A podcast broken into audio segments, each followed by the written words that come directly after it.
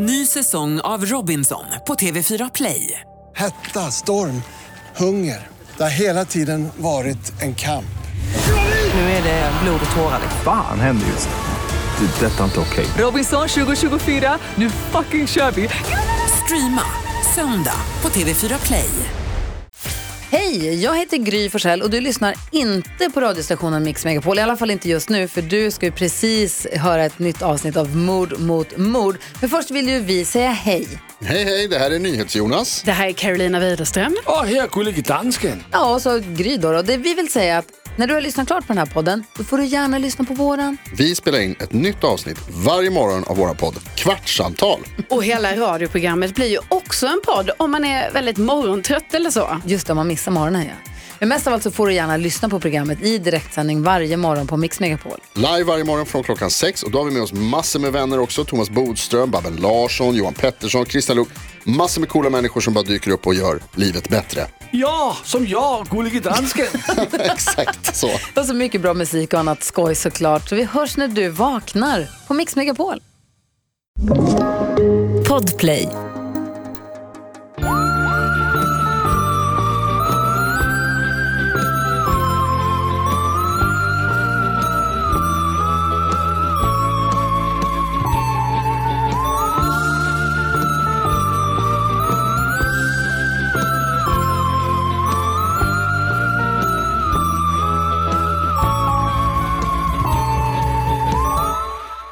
Och hjärtligt välkomna till veckans avsnitt hälsar vi alla er eh, där ute och även varandra. Hej och välkommen Karin. Tack snälla, Gud, vilket proffs du har blivit på de här fem Tack. åren. Det tog fem år. Men nu jävlar, alltså nu, Men nu sätter jäklar. du verkligen en inledande prata som heter duga. Tack. Eh, det som känns mindre proffsigt är att vi måste kommentera det, hur vi, hur vi gör det varje gång. Men det, det får vi fila bort det här under år fem. Kanske kan Pelle jobba på att han börjar klippa bort det? Varje, varje. Hur är läget Det är Karin? bra, hur mår du? Jag mår bra.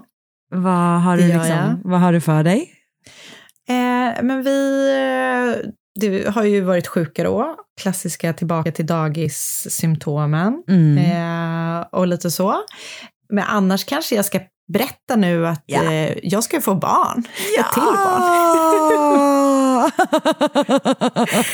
Åh, det är så Ehm, mysigt att du ska få ett till barn. ja, helt sjukt ju. Ja. En liten, liten pojke blir det som kommer i maj.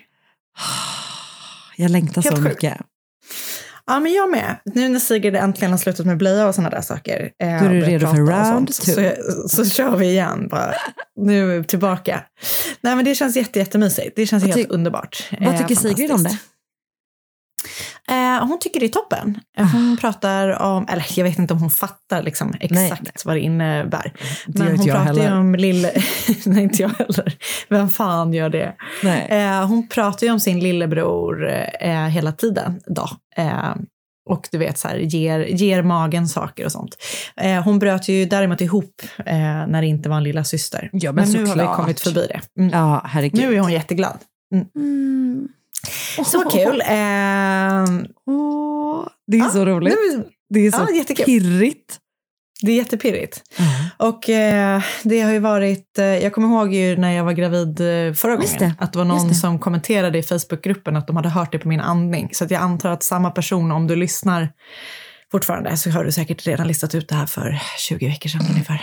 Vilket eh, kanske typ låter som någonting som du blir sur på. Jag vet inte om du blir det. Nej, Men- nej, inte alls. Det är, för det är också en så korrekt spaning. Men för det jag måste säga är ju att annars är ju det, du borde ha liksom respekt för det eftersom det är din grej.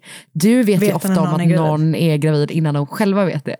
Ja, verkligen. Nej, precis. Ring mig istället så startar vi en eh, sån här psychic... Eh, Gemensam Eh, psychic podd. exakt. Där ni bara går runt på stan och på pekar Den är på gravid, du är gravid. Eh, Så nej, uppskattad.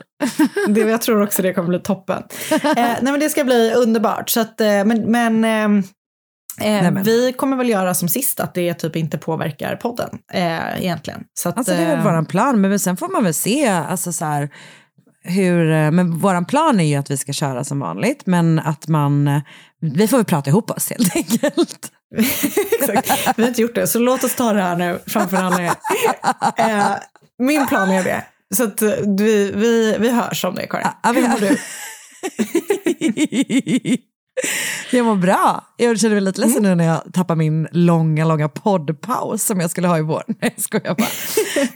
eh, nej, men eh, det är väl jättebra med mig. Jag eh, är, har börjat jobba. det är rafflande historier. Mitt barn har ju inte börjat förskolan riktigt än. Så än så länge njuter vi av en, ett, en kry unge. Eh, och sen så eh, inväntar vi med spänning när det kommer vända helt enkelt. Hon Eh, kanske har världens bästa immunförsvar. Alltså vet du vad, om du hade sagt birth. så för, från, alltså framför min mamma så tror jag typ att hon Mm. hade varit så här. Det tror jag. För min mamma har ju ändå självbilden att hon har väldigt, väldigt starkt immunförsvar. Och det har hon också. Och när jag Men det har ju tänker tagit tid att arbeta upp det, tror du inte? Ja, för det är ju det när jag inser, det måste ju bara vara för att hon har jobbat med barn i alla, hela sitt liv. Exakt. Så att hon har Nej, nej, alltså, ju... Folk som jobbar med eh, inom vården Ja. eh, och på skolor, Ja. de är fan aldrig sjuka. För de är har hela tiden utsatta för små duschar av virus. Verkligen. Det lät det som att du var avundsjuk på dem. Jag är Jag tycker- det. Ja. Det är kul, att du är avundsjuk på, på, att de, på deras liksom safety hazard i jobbet. Att de blir utsatta för Nej, men- små duschar av virus. Jag, du har ju ditt jag- barn som utsätter dig för små Verkligen. duschar Och av jag virus. har ju eh, redan innan hon kom ett Mm. väldigt starkt immunförsvar. Jag är ju väldigt sällan sjuk. Okej, okej min ma- jag visste inte att jag hade podd med min mamma. Eh, Det är min och Rositas friskpodd, så att, eh, du får väl lyssna Ah. på. Gud, jag längtar. Fan vad härligt. Jag Mm. tror att jag och din mamma hade haft, en så, hade haft det så trevligt om vi poddade. Vad tror du? Eh, Jag och din mamma, eller så är det du och, din, du och min mamma? Alltså jag tänker mom crossover. Ja, exakt. Jag och att ni din skulle mamma, kunna ha en badpodd. ja, det hade varit Det är toppen. för svagt. Det är så svagt. Men är det att vi är runt och testar olika bad? Ja. Mamma kommer säkert ta med dig till ett badhus som hon var på eh, i Bryssel med min stora syster när vi var små. Uff. Som hon pratar om än idag. undrar, man, undrar om det finns undervattensmickar? säkert, säkert. Det finns ju kameror i alla fall. Annars får ni ha liksom, teckenspråk i kamera. Just det. Okej, men vänta, då ska vi bara lära oss Det, går, det gör ni. och sen starta en vlogg. Hallå, eh, har, Okej, du bra. har du lyssnat på något? Pratat med någon? Mm. Sett något kul? Pratat med någon. Jag eh, har eh, igår, eller i förrgår, i förrgår kanske, kollade vi klart på Nattryttarna på C More. Som ju är baserad på eh, ja, men Sofie Jans eh, självbiografiska bok, är väl egentligen förlagan typ. Mm. Ehm, men eh, när kanske de flesta fick upp ögonen för det här fallet var ju med P1-dokumentären Hästgården. Ja. Ehm, som kom 2018 kanske, hittade på. Men jag tror att det kan ha varit det. Eh, och det här är ju en spelserie som handlar om samma grej. Och eh, det var faktiskt fruktansvärt. Den Alltså, det är- var... Jag har inte sett färdigt den än, men den är så Hur långt har jäkla det kommit? jobbig. Kanske avsnitt fem eller något sånt. Ja, det är så jävla jobbigt. Mm. Alltså där i mitten, för det är också ganska många avsnitt typ. Ja. Och det är ganska, det är väldigt, alltså jag skulle säga så här, om man är en person som har varit i typ en rättegång Mm. för att man har blivit utsatt för någon, någon slags, alltså kanske framförallt då, alltså sexualbrott typ, Mm. så vet jag typ inte ens om jag kan rekommendera det. Alltså Nej. det är så jävla upprörande. Ja, man blir så Verkligen. arg verkligen. Det, de här rättegångsscenerna är fruktansvärda. Mm. Verkligen. Det är verkligen hemskt. Eh, men det var ju väldigt, eller jag tycker i alla fall att det var en väldigt, alltså det var en väldigt bra serie liksom. Jag håller med. Jag håller med, absolut. Så den har jag sett. Mm. Ehm, och eh, har liksom haft lite så ångestkänslor kring helt enkelt. Ja, fy fan. Det, det håller jag med om. Eh, men har du något, eh, något tips? Ja, men två då. Eh, den ena är, går på SVT Play och den heter Londongrad. Eh, och det är alltså en dokumentärserie. Jag har bara sett första avsnittet, men det var skitspännande. Det handlar om Mm. folk som har dött under mystiska eh, omständigheter i London som då har kopplingar till Ryssland. Eller till Oj, liksom, oligarker och du vet. eh, Jättespännande. så sjukt spännande. Eh, och Ah. jag... Han bara se första avsnittet för sen så blev jag avbruten för att vi skulle se den andra serien som vi tittar på tillsammans här hemma. Och det är en serie som finns på Simor som heter Why Women Kill. Och det är som, den är, det var Oskar som sa det, den är som Desperate Housewives typ. Eh, men den, det, det är alltså inte en eh, true crime-serie utan det är ehm, Ah, en spelserie som är typ eh, spännande, lite rolig, du vet så som Desperate Housewives var. Den är liksom lite Ah. knäpp jag fattar. eh, och lite fånig fast ändå bra. Kul. Så intressant tips. Ja. Ja, för jag blev lite förvånad över att ni, typ, det kändes som att ni satt och kollade, bingeade en sån dokumentär om kvinnliga mördare. Nej, typ. nej. Men det var inte det ni gjorde. Det var inte det vi gjorde, utan den här är... Nej. Nej, men den är liksom lite... Ja, den, är, den är verkligen precis som Desperate Housewives. För det. Det- Ja, den, den är ganska kul. Det är med Lucy Liu och eh, Jennifer Ah. Goodwin. Och det är väl de jag känner igen sådär liksom ordentligt. Ja, det var bra. Mm. Wow, okej, jättekul tips. Bra. Ja. Men du, ska vi dra igång? Det tycker jag att vi gör. Bra, låt oss. Ny säsong av Robinson på TV4 Play. Hetta, storm, hunger. Det har hela tiden varit en kamp. Nu är det blod och tårar. Fan händer just det. Det är detta inte okej. Robinson 2024, nu fucking kör vi! Streama söndag på TV4 Play. Ett poddtips från Podplay. I podden Något Kaiko garanterar östgötarna Brutti och jag, Davva, dig en stor dos skratt. Där följer jag pladask för köttätandet igen. Man är lite som en jävla vampyr. Man har fått lite blodsmak och då måste man ha mer. Udda spaningar, fängslande anekdoter och en och annan arg rant. Jag måste ha mitt kaffe på morgonen för annars är jag ingen trevlig människa. Då är du ingen trevlig människa, punkt. Något Kaiko, hör du på Podplay. Därför är gardinerna.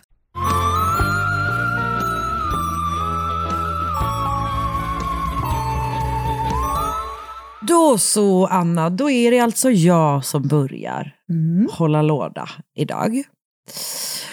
Okej, Ja. jag ska berätta lite kanske annorlunda historia idag.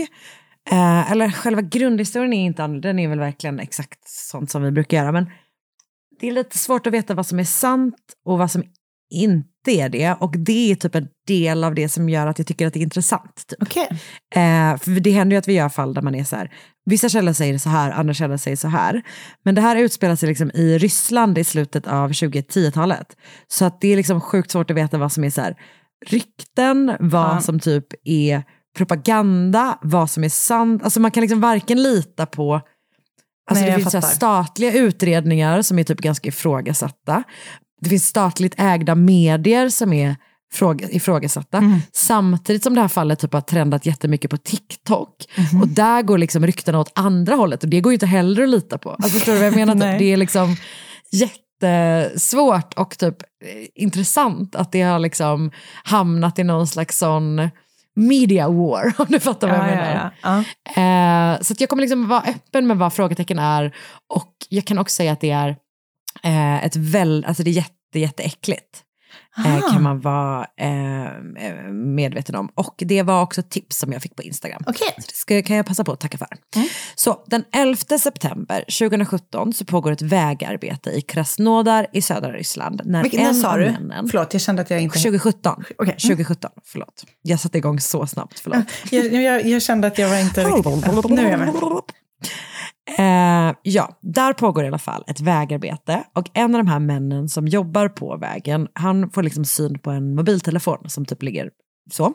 Och han bestämmer sig för att ta upp den och se om han typ hittar någonting i mobilen som är olåst som gör att han kan identifiera ägaren och typ lämna tillbaka den till den personen. Men när han kollar kamerarullen så får han och hans kollegor en chock. För i mobilen finns extremt obehagliga bilder. Det är selfies på en man som poserar med vad som ser ut att vara kvarlevor av en död människa. Ugh. Och det är liksom många bilder med många olika motiv. Alltså den ena är typ grövre än den andra. Alltså på en bild så håller han typ ett avhugget huvud i Nej. handen. Och eh, på en annan så har han alltså en avhuggen hand i munnen. Men gud. Ehm, så de här eh, vägarbetarna de ger polisen till, eller mobilen till polisen och de använder då simkortet för att hitta dess ägare. Mm. Och det visar sig att det är en man som heter Dimitri Bakshev. Och när polisen förhör honom så berättar han att det är hans telefon och det är han på bilderna med kvarlevorna. kvarlevorna. Mhm. Men han säger att han bara hittat kroppsdelarna i en container och bestämt sig för att ta bilder med dem. Gud. Mm.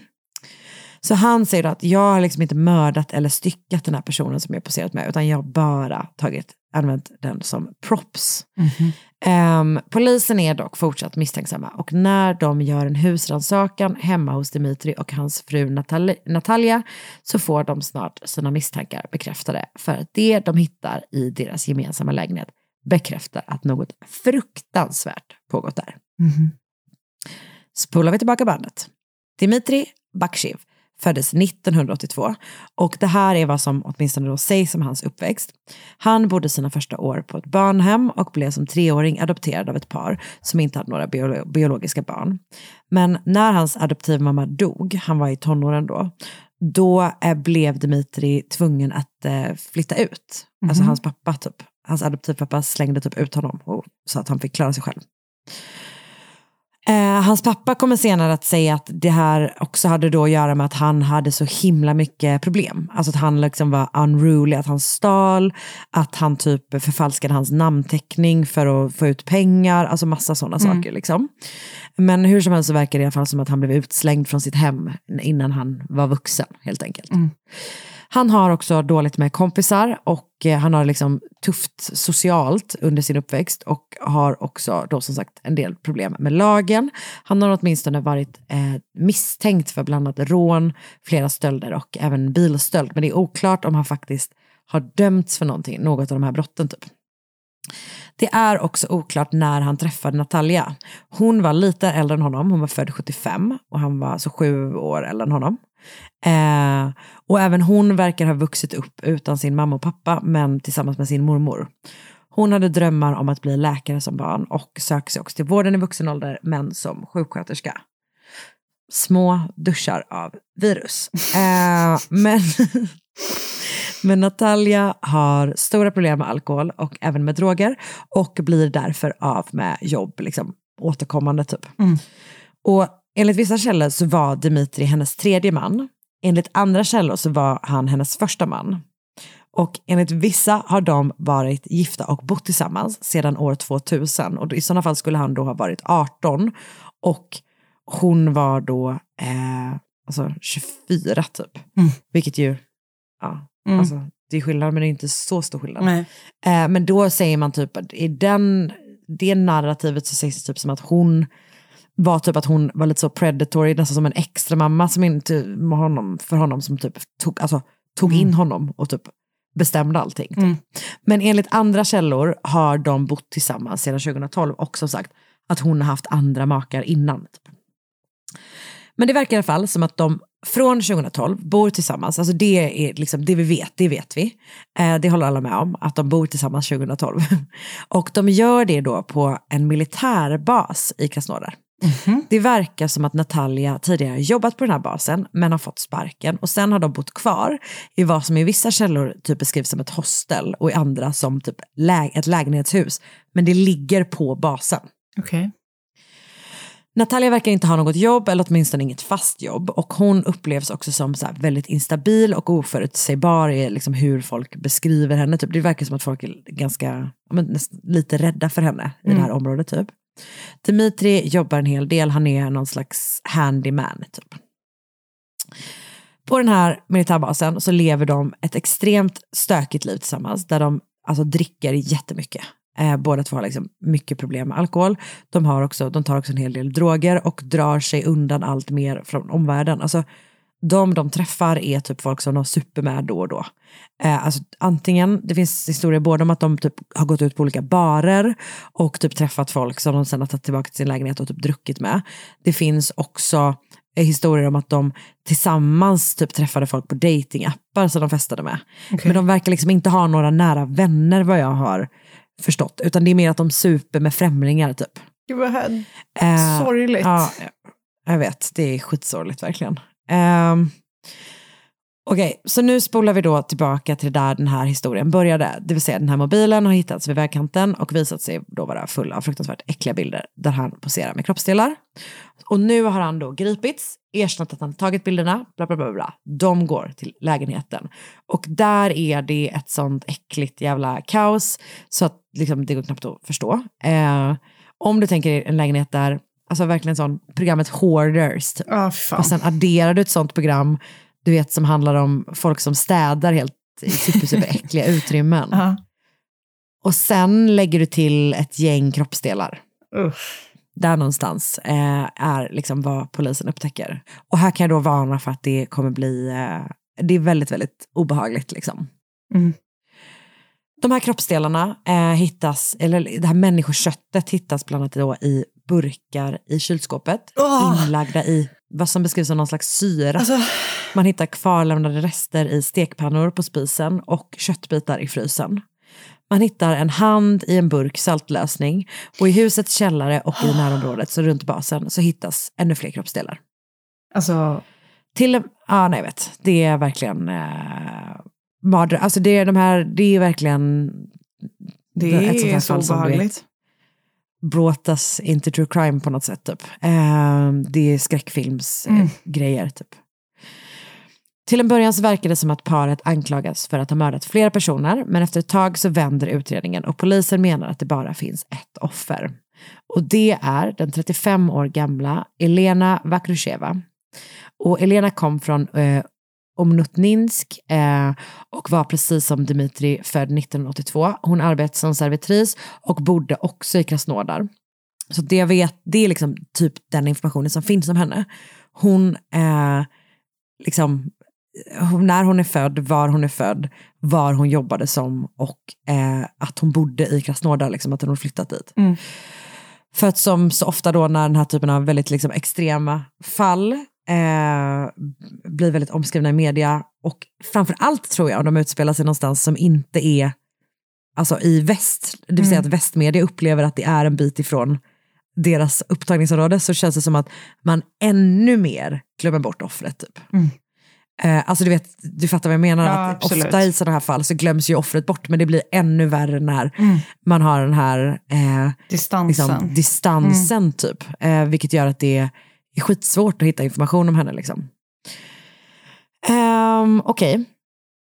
Natalia och Dmitri erkänner då i alla fall, eh, de erkänner då vad som har hänt med Elena och de säger då att den 8 september, alltså tre dagar innan telefonen hittades, så har paret druckit tillsammans med Elena i deras lägenhet och jag tror att de har träffat henne ute på en bar. Typ. Mhm.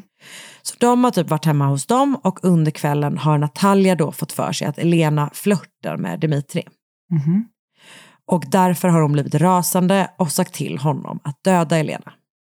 Okej. Vilket han då har gjort. Han har mördat henne med en kniv och enligt Natalias första vittnesmål åtminstone eh, liksom styckat kroppen och även eh, att det har liksom varit kannibalism inblandat. Typ. Men det här är som sagt då i liksom ett tidigt vittnesmål och det är just det här med alltså tidiga kontra sena vitt- vittnesmål. Det kommer förändras helt, en hel del. För till en början säger hon då att han har gjort det här med kroppen och hon säger också att de under sina år tillsammans dödat och ätit av ett 30-tal personer. Dimitri erkänner till en början att de begick sitt första mord 2012. Tidigt i utredningen så läcker också poliskällor till media att det finns massor av offer. Att man tror att man har hittat liksom ett kannibalistiskt seriemördarpar och att det finns såväl klipp som typ eh, beskriver hur man styckar en människa på bästa sätt och en kokbok som Natalia skrivit Men med, liksom, med recept på människokött. Man säger att man hittat kvarlevor från flera människor i och runt huset. Och eh, man hittar också massor av bilder i lägenheten. Alltså bilder där, alltså typ som ja, men, liksom fysiska bilder, där paret poserar med vad som ser ut eh, som offer och med kroppsdelar. Typ. Okej. Det finns bland annat en bild som visar ett avhugget huvud och det finns en bi- bild daterad till 1999. Vilket i sådana fall skulle innebära att paret dödat tillsammans i nästan 20 år. Men gud. Men över tid så förändras då den officiella historien. Eh, Dimitri och Natalia tar tillbaka sina erkännanden och typ så här, det är svårt att veta hur, eller liksom under vilka förutsättningar de är, första erkännandena kom till också. Man vet ju inte liksom. Eh, och nu går de då, de tar tillbaka sina erkännanden och polisen går då ut och säger att det bara finns ett offer och att det är Elena som hittats. Det finns inga tecken på att fler människor har dött. Och de säger då att allt annat är rykten, alltså de har flyttat ihop först 2012 så de kan inte ha begått mord innan dess. Bilderna måste ha varit fejkade eller liksom spelade eller vad man ska säga. Och det är helt enkelt media och som sagt rykten, människors typ läskiga fantasi som gjort att den här fruktansvärda historien eh, blivit liksom ännu mer fruktansvärd. Typ. Det sprids också sådana rykten som det känns som att det alltid gör när den här typen av fall eh, kommer upp. Det vill säga att typ Natalia bakade pajer och typ delade ut till, sålde Nej. till militärerna. Det var säkert kött. Alltså förstår du vad jag menar? Mm. Det känns som att det alltid kommer någon jävla paj, ett pajrykte. Typ. Det är konstigt att det alltid är pajer. Ehm, så här finns då två sidor. Delvis har vi de ryska myndigheterna som säger då att det inte finns några som helst bevis på att något slags liksom, massmord har begåtts. Att poliser som har spridit den här typen av information ljuger och ska straffas. Och att det därifrån helt enkelt liksom spridits rykten som inte har något med verkligheten att göra. Sen har vi andra sidan då, som menar att ryska myndigheter vill spela ner allvaret i situationen för att undvika den här skandalen då, att det här har pågått på deras liksom, fina militärbas. typ. Och sen har vi kanske upp då den tredje delen som är delvis då till exempel den här typen av TikTok-klipp där de typ går igenom det här fallet. Men också typ medier som Daily Mail som ju vill gå på det mest skräckinjagande spåret för Mm. att få så stor spridning som möjligt. Alltså båda de två är ju liksom klickjournalistik fast i olika uttag känns det som. Mm, Eller mm. journalistik, men du fattar vad jag menar. Eh, och jag har liksom då så svårt att avgöra vad som är vad här.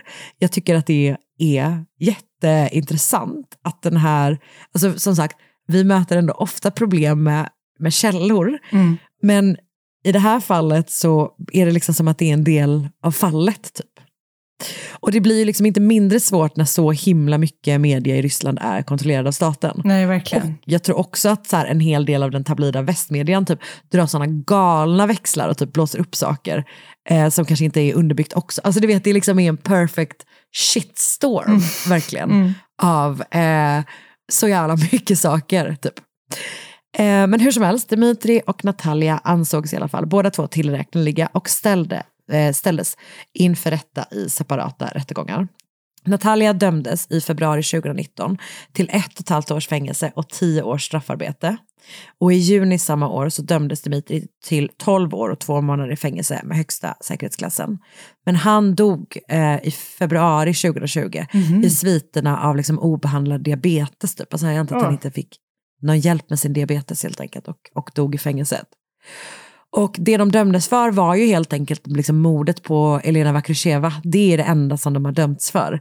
Och vad som är sant och om det funnits liksom en kannibalistisk seriemördar eh, par på en militärbas i Ryssland eller inte vet man inte. Men det man vet är ju att det finns ett offer och det är ju liksom fruktansvärt bara det såklart. Liksom. Ah.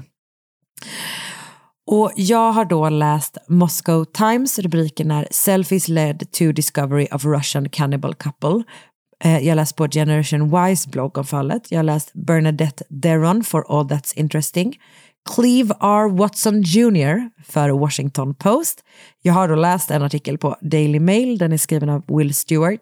Och sen har jag också då förstås läst på Wikipedia. Mm. Mordet på Elena Vakrysheva. Fy alltså. Eh, det ryska kannibalparet typ. Alltså, Alltså, uff. klarar inte av kannibalism känner jag verkligen. Jag å andra sidan, love the shit. Ja, men alltså, det, Nej jag vet, det, alltså, det är, ju, verkligen Jag vet. eh, Nej, jag vet. för mycket bara. Det är någonting med Man blir alltså, så att de illa till har levt. För att jag tror att polisen gick in i lägenheten, säg att det var typ en vecka efter det här. Alltså det är verkligen, som sagt, skräckfilmsbilder typ. Tack till den som tipsade om det här fruktansvärda Ja, fallet. bra tips. Eh, eller hur? Mm. Tycker också det. Eh, ska bli intressant att se vad du har att bjuda på den här veckan. Vad kul att du tycker det. 'Cause here we go. Ny säsong av Robinson på TV4 Play. Hetta, storm, hunger. Det har hela tiden varit en kamp. Nu är det blod och tårar. Fan händer just nu. Det. är Detta är inte okej. Robinson 2024, nu fucking kör vi! Streama söndag på TV4 Play. Ett poddtips från Podplay. I podden Något Kaiko garanterar östgötarna Brutti och jag, Davva, dig en stor dos skratt. Där följer jag pladask för köttätandet igen. Man är lite som en jävla vampyr. Man har fått lite blodsmak och då måste man ha mer. Udda spaningar, fängslande anekdoter och en och annan arg rant. Jag måste ha mitt kaffe på morgonen för annars är jag ingen trevlig människa. Då är du ingen trevlig människa, punkt. Något Kaiko, hör du på Podplay. Därför är gardinerna.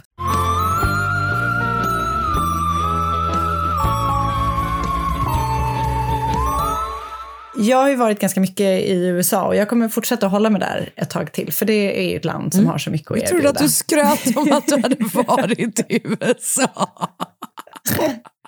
Åh gud, det plattaste Okej. skrotet. Eh, nej, jag menade, jag menade mera liksom, historiemässigt. Jag förstår.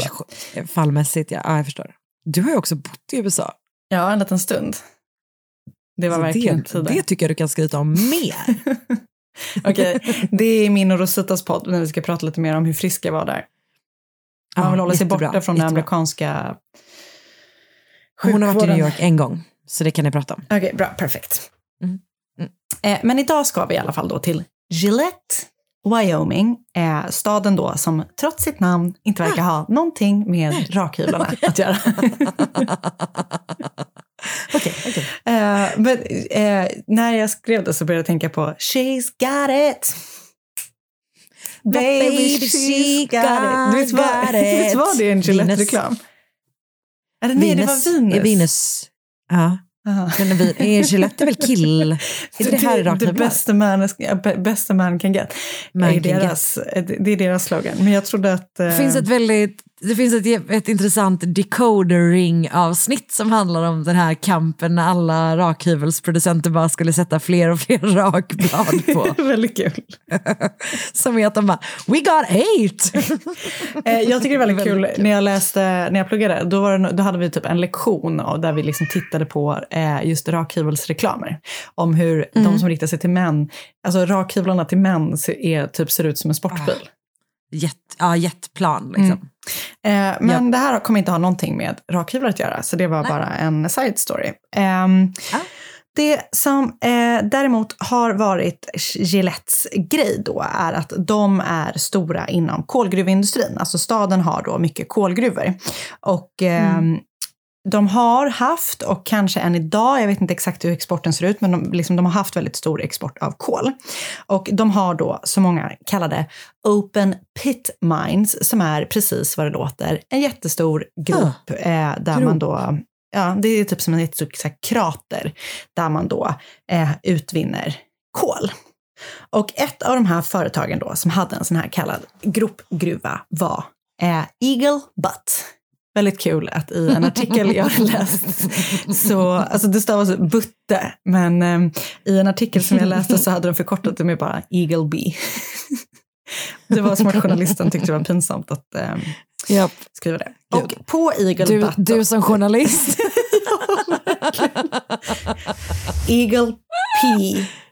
Det är något annat. eh, penile. eh, på Butt arbetade då en av dagens avsnitts huvudpersoner som revisor. Och den här revisorn hette då, eller den här mannen, han var mycket mer än bara en revisor, eh, hette John Trover. Och år 1998, som är året vi ska ta tillbaka till idag, bodde John med sin fru Sherry, kan jag kalla henne för, hon heter Cheryl. Och deras eh, två barn, Tori som var 13 år gammal och Jackson som var 11 år gammal. Eh, de lever till synes det perfekta livet. De har träffats typ 15 år tidigare än det här då, alltså 1983. Och då hade John skilt sig från sin första fru och eh, John och Cheryl blev dödskära i varandra och liksom bara så här, vi ska leva med varandra. Så de, du vet, gifter sig och allt det där. John hade också en dotter från sitt första äktenskap som heter Brooklyn och hon bodde med dem eh, och tillsammans sen då fick John och Cheryl eh, två barn till, Tori och Jackson. Så att de växer upp tillsammans, eh, de här tre syskonen, med John och Cheryl i Gillette. År 1998 då, där vi befinner oss just nu, hade Brooklyn däremot flyttat hemifrån för hon har börjat på college. Mm. Och han var då som sagt revisor på ett av stadens gruvföretag och han beskrevs av sina kollegor som snäll, rolig och omtänksam och han var otroligt familjekär. Eh, Cheryl arbetade i Campbell, eh, Campbell County High School som lärare i matte och utöver det så pluggade hon för att ta, sin, eh, ta en masterexamen i utbildningsadministration. Hon beskrivs som en atletisk kvinna som tränade mycket och gärna tillsammans med sin man och sina barn. Och eh, som sagt, de lever till synes det perfekta livet. De är väldigt så här, kära i varandra. De, är, de håller på mycket med PTA. Alltså de, Public display of affection. Exakt. De tar på varandra. De gillar att liksom hålla i varandra. De Eh, tallar på varandra på ren mycket, svenska. Ja. Och, eh, men, men trots det då, för det är typ det mest obekväma jag vet när folk gör, så är de väldigt omtyckta av eh, alla människor i deras närhet.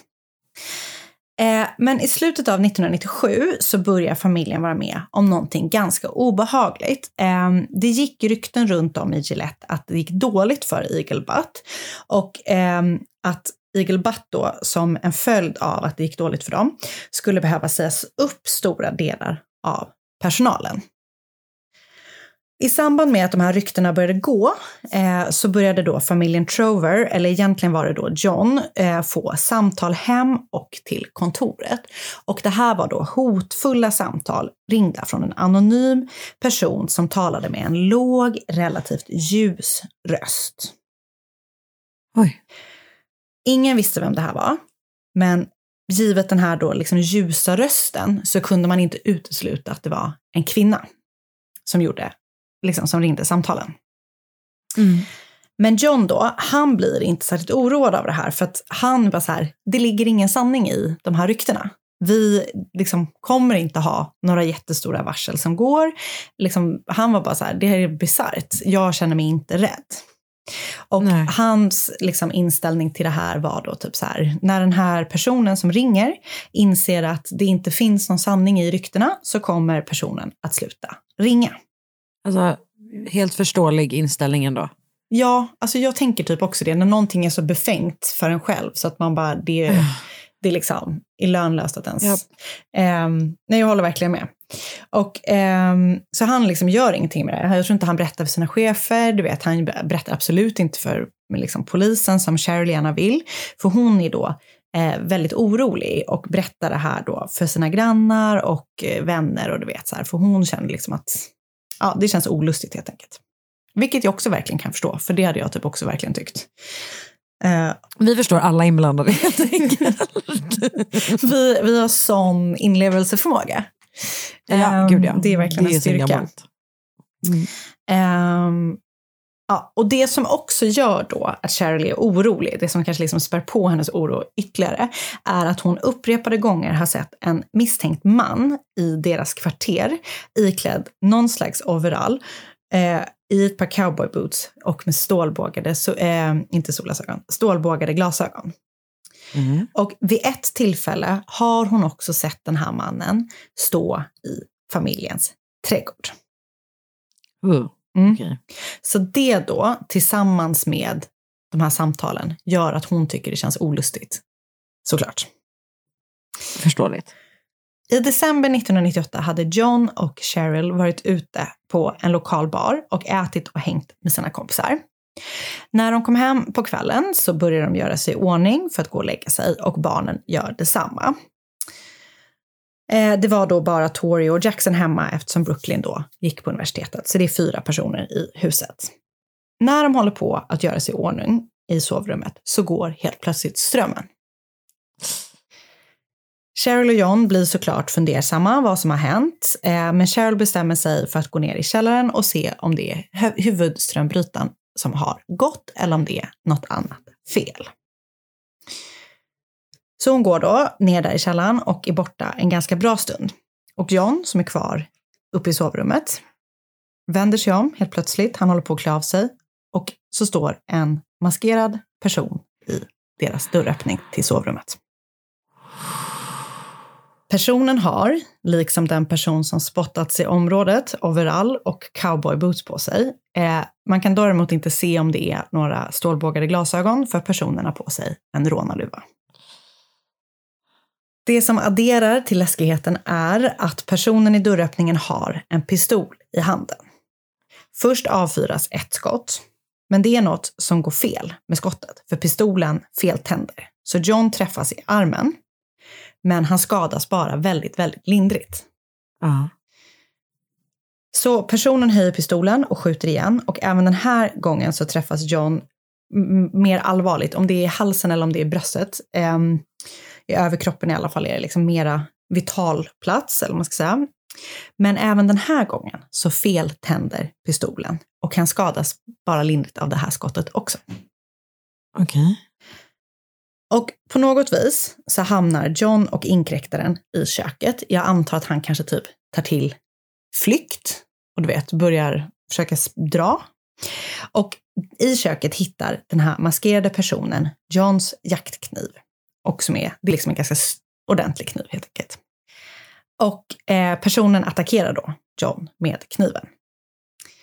Han huggs i både bröstet och i halsen innan han då till slut puttas ner för trappan ner till källaren. I källaren befinner sig Cheryl då och hon har blivit bunden nere i källaren. Och ehm, efter att den här inkräktaren då har dödat John så tvingar den in Cheryl i familjens bil som sedan körs till utkanten av Gillette. Där våldtar den här maskerade personen Cheryl innan den klär av sig alla sina kläder och skor och lägger dem i bilen tillsammans med Cheryl och sen låser personen och tänder eld på bilen. Alltså, hon, hon har panik såklart och lyckas då typ skuffa upp dörren. Hon får upp dörren på något vis. Eh, och det är ju typ som ett mirakel. Så hon kommer ur bilen och hon är liksom såklart livrädd för att den här personen som har överfallit henne eh, och hela hennes familj är kvar någonstans i närheten. Så hon springer och gömmer sig i typ Alltså, det, det står att det är drainage. Jag tänker att det är som ett så stort rör som typ löper ut från... Det. Ehm, Japp. Där gömmer hon sig. Och så småningom slutar bilen att brinna av sig själv. Så att den blir inte helt utbränd, utan den är liksom så här, den brinner och sen slutar den brinna. Ja. Men hon är där i det här då, röret eh, och är skiträdd. Liksom. Efter någon timme eller två så kommer det två män till bilen och de går runt den liksom, och kollar nyfiket på vad som har hänt. Men hon vågar då inte ge sig själv till känna för hon vet ju inte om de har någonting med inkräktaren att göra eller inte. Liksom. Så hon är kvar. De här männen, eller någon annan, har däremot kallat på polisen för att polisen kommer strax efter att de är där till platsen och då ger hon sig till känna. Alltså fatta chocken när man står där och så kommer en naken, liksom skadad kvinna utrusande ur ett eh, liksom, avloppsrör typ. Och hon är skakad och talar väldigt osammanhängande om vad som har hänt. Men hon är då som sagt naken och har brännskador på sin rygg. Eh, Hon tas in för att undersökas på sjukhus såklart och polisen åker hem till familjens hus. Hemma hos dem hittar de då John som har blivit mördad i källaren och barnen som ju också var hemma när överfallet skedde eh, ligger bundna båda två i Torrys säng. Barnen, oskadda? de är oskadda och kan lämna ett ganska viktigt vittnesmål om personen som band dem. Samtidigt på sjukhuset så undersöks Cheryl då eh, och testerna för våldtäkt visar inget tydligt resultat. Hon har brännskador på sin rygg, men de stämmer liksom inte riktigt överens med det hon säger har hänt henne. Eh, De påminner mer om brännmärkena från en cigarr eller något liknande och sitter på lite så suspekta platser på ryggen. Okej. Mycket konstigt. Polisen får ganska snabbt då med hjälp av barnens vittnesmål en bild om vad som har hänt. Eh, men de börjar då höra sig för i området och bland paret Trovers vänner om vännerna eller grannarna eller du vet, arbetsgivarna så här, kan ha någon aning om vem det är som har gjort det här eller vad som har hänt. Många som de pratar med tycker att de ska prata med paret Riley, som inte bara är eh, John och Cheryls grannar, utan också Cheryls eh, mannen, som också heter John, är Cheryls chef och de umgås med varandra väldigt nära som vänner. Hela familjerna liksom. Snabbt förstår polisen däremot att eh, de är mer än bara grannar, vänner och chef. Eh, John Riley och Cheryl har en affär som har pågått under en längre tid och de är liksom kära i varandra. Polisen gör då en husrannsakan hemma hos familjen Riley och där hittar man pistolen som har använts för att skjuta John Trover. Det som däremot inte stämmer är att John Riley, alltså jag kallar honom bara för Riley så att jag inte blir förvirrad eftersom båda männen heter det. Ja. Riley har då varit på konferens hela den, här familj, äh, hela den här helgen som överfallet på familjen Trover har skett. Han har haft med sig sin fru och han har då vattentätt alibi för hela helgen. Vad fan? Mm. Han har ändå en aning om vad som kan ha skett. Riley ber att få ringa till Cheryl. Hon har efter hon har varit på sjukhuset åkt till några vänner som bor på en ranch utanför stan. Han berättar för henne att polisen har hittat pistolen och så säger han att han förstår vad som har hänt. Hon ber då om att få en timma för sig själv innan polisen kommer för att liksom prata med henne igen. Och efter att de har lagt på så går Cheryl upp en våning till vännernas sovrum där hon låser in sig själv i badrummet och begår självmord. Man vet ju då inte exakt vad som har hänt, men det som troligtvis har hänt är följande. Cheryl och Riley har då som sagt haft en affär som har pågått en längre tid och de är då kära i varandra och vill gärna lämna sina respektive för att starta ett liv tillsammans. Men det är inte helt enkelt för Cheryl är då rädd att hon ska förlora vårdnaden om sina två barn. Hon har tidigare sett hur John Trover, då hennes man, som nu ja, eh, var när han skilde sig från sin första fru och hur han då inte skydde några medel för att få vårdnaden om Just Brooklyn, det. som då han hade, dottern han hade med sin exfru. Cheryl har då, helt på egen hand, Riley har då ingen aning om vad hon har planerat. Eh, planerat ett sätt för henne där hon då liksom både kan få kakan och äta den. Hon har då skridit till verket och börjat ringa de här hotsamtalen. Sedan planterat då den här historien eh, hos folk i sin närhet eh, om den här suspekta mannen som hon har sett. Mm. Eh, både i deras kvarter och i deras trädgård. Det som är intressant är att andra människor också lämnat vittnesmål om en suspekt man. Men, mm, men det vet Det kan vara att folk börjar få för sig saker. Alltså typ. Ja. Sen har hon då bestämt en kväll och det, att det är det liksom i kvällen som ska ske, eller man ska säga. Och då är de ute tillsammans. Eh, sen när de då kommer hem så har hon väl sagt att hon ska gå och hämta någonting, stängt av strömmen för att du vet, de har bara, det är verkligen bara huvudströmbrytaren som är avstängd. Hon har sedan tidigare då hämtat pistolen hemma hos Riley där hon har haft nyckel till. Det vet de då. Liksom, familjen Trover har alltid haft en extra nyckel hem till Ah. familjen Riley. Och hon har vetat var den har legat, de har pratat om det, du vet, alla sådana där saker. Så ja, det första som går fel den kvällen när det här händer är ju då när hon ska binda sina barn. För de känner genast igen sin mamma. Jävlar vad sjukt. Mm. Och de förstår ju såklart ingenting och de tror typ först att hon så skojar med dem eller att vet, hon gör någon konstig lek. Men de liksom fattar direkt att det är hon. Och jag bara tänker den alltså, Men totala... Vad trodde hon? Nej, det är så jäkla... Jag vet inte. Och det är så hemskt också. Tänk att de då ligger där och förstår vad som händer. Hemma hos dem. Ja, det är så jävla konstigt. Är det är så mörkt. Nästa sak som går fel är ju då att hon har laddat pistolen som hon har tagit hemma hos Riley med fel ammunition.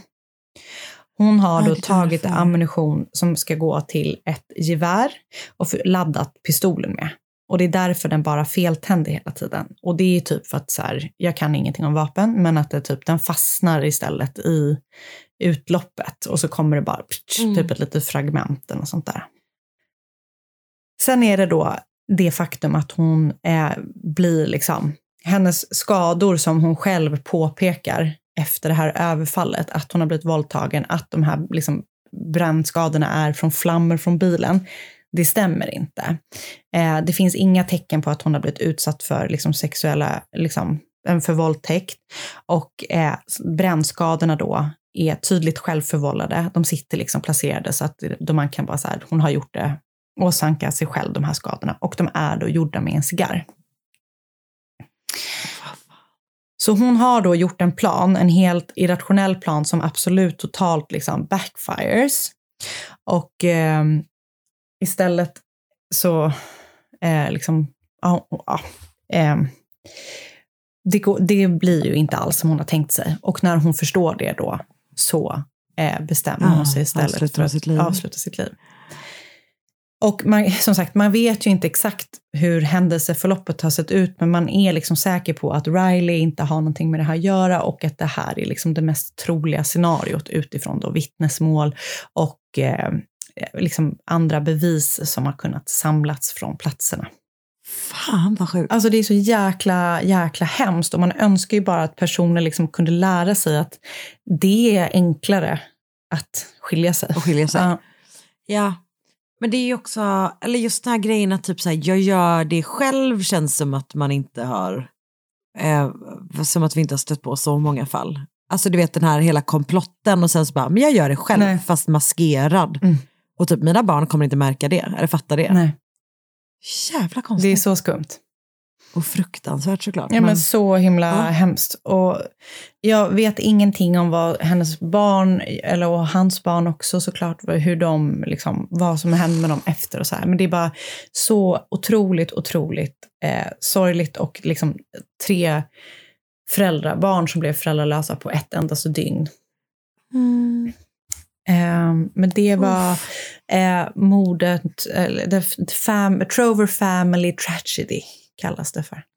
Åh, Så hemskt. vad sjukt. Ja, verkligen.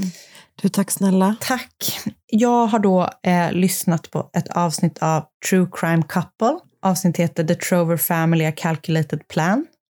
Sen har jag läst Bizarre Murder Suicide Shakes a Small Wyoming Coal Town av Mead Groover på The Daily Courier. Sen har jag läst en artikel på eh, Seattle Times som heter, ett ögonblick, jag måste öppna den, förlåt. Wyoming Town Shocked by Tale of Murderous Wife, också av Mead Groover. Sen har jag läst eh, på The Deseret News. Wyoming murder had twists of well-written mystery. Plots went every led to suicide in love triangle. Är skriven av redaktionen där. Det var alla jag hade. Men du får ju avsluta det på något Ja. sätt. Eh, ja, precis. Och eh, det var allt från mig. Tack snälla du. Eh, jättekonstigt. Och kul att folk är typ så här, att alla artiklar är typ så bara well thought out plot. Man bara, eller? Nej, jag vet. Var det var inte det? så well thought out. Alltså det var ju thought out, men det var inte well thought Nej. out. Det måste man ändå säga. Oh, usch. Det är väldigt sorgligt. Väldigt Stackars. sorgligt. Ja, verkligen. Och jättekonstigt och sådär. Jag håller med. Alltihopa. Mm. Eh, men du, eh, det var allt vi hade att bjuda på den här Det veckan. var ju. det. Så att vi hörs igen Så eh, om en vecka. Nästa vecka. Det gör vi. Det gör vi. Hej då! Hej då! Podplay. Ny säsong av Robinson på TV4 Play. Hetta, storm, hunger. Det har hela tiden varit en kamp. Nu är det blod och tårar. Fan händer just det. Det är detta inte okej. Robinson 2024, nu fucking kör vi! Streama söndag på TV4 Play.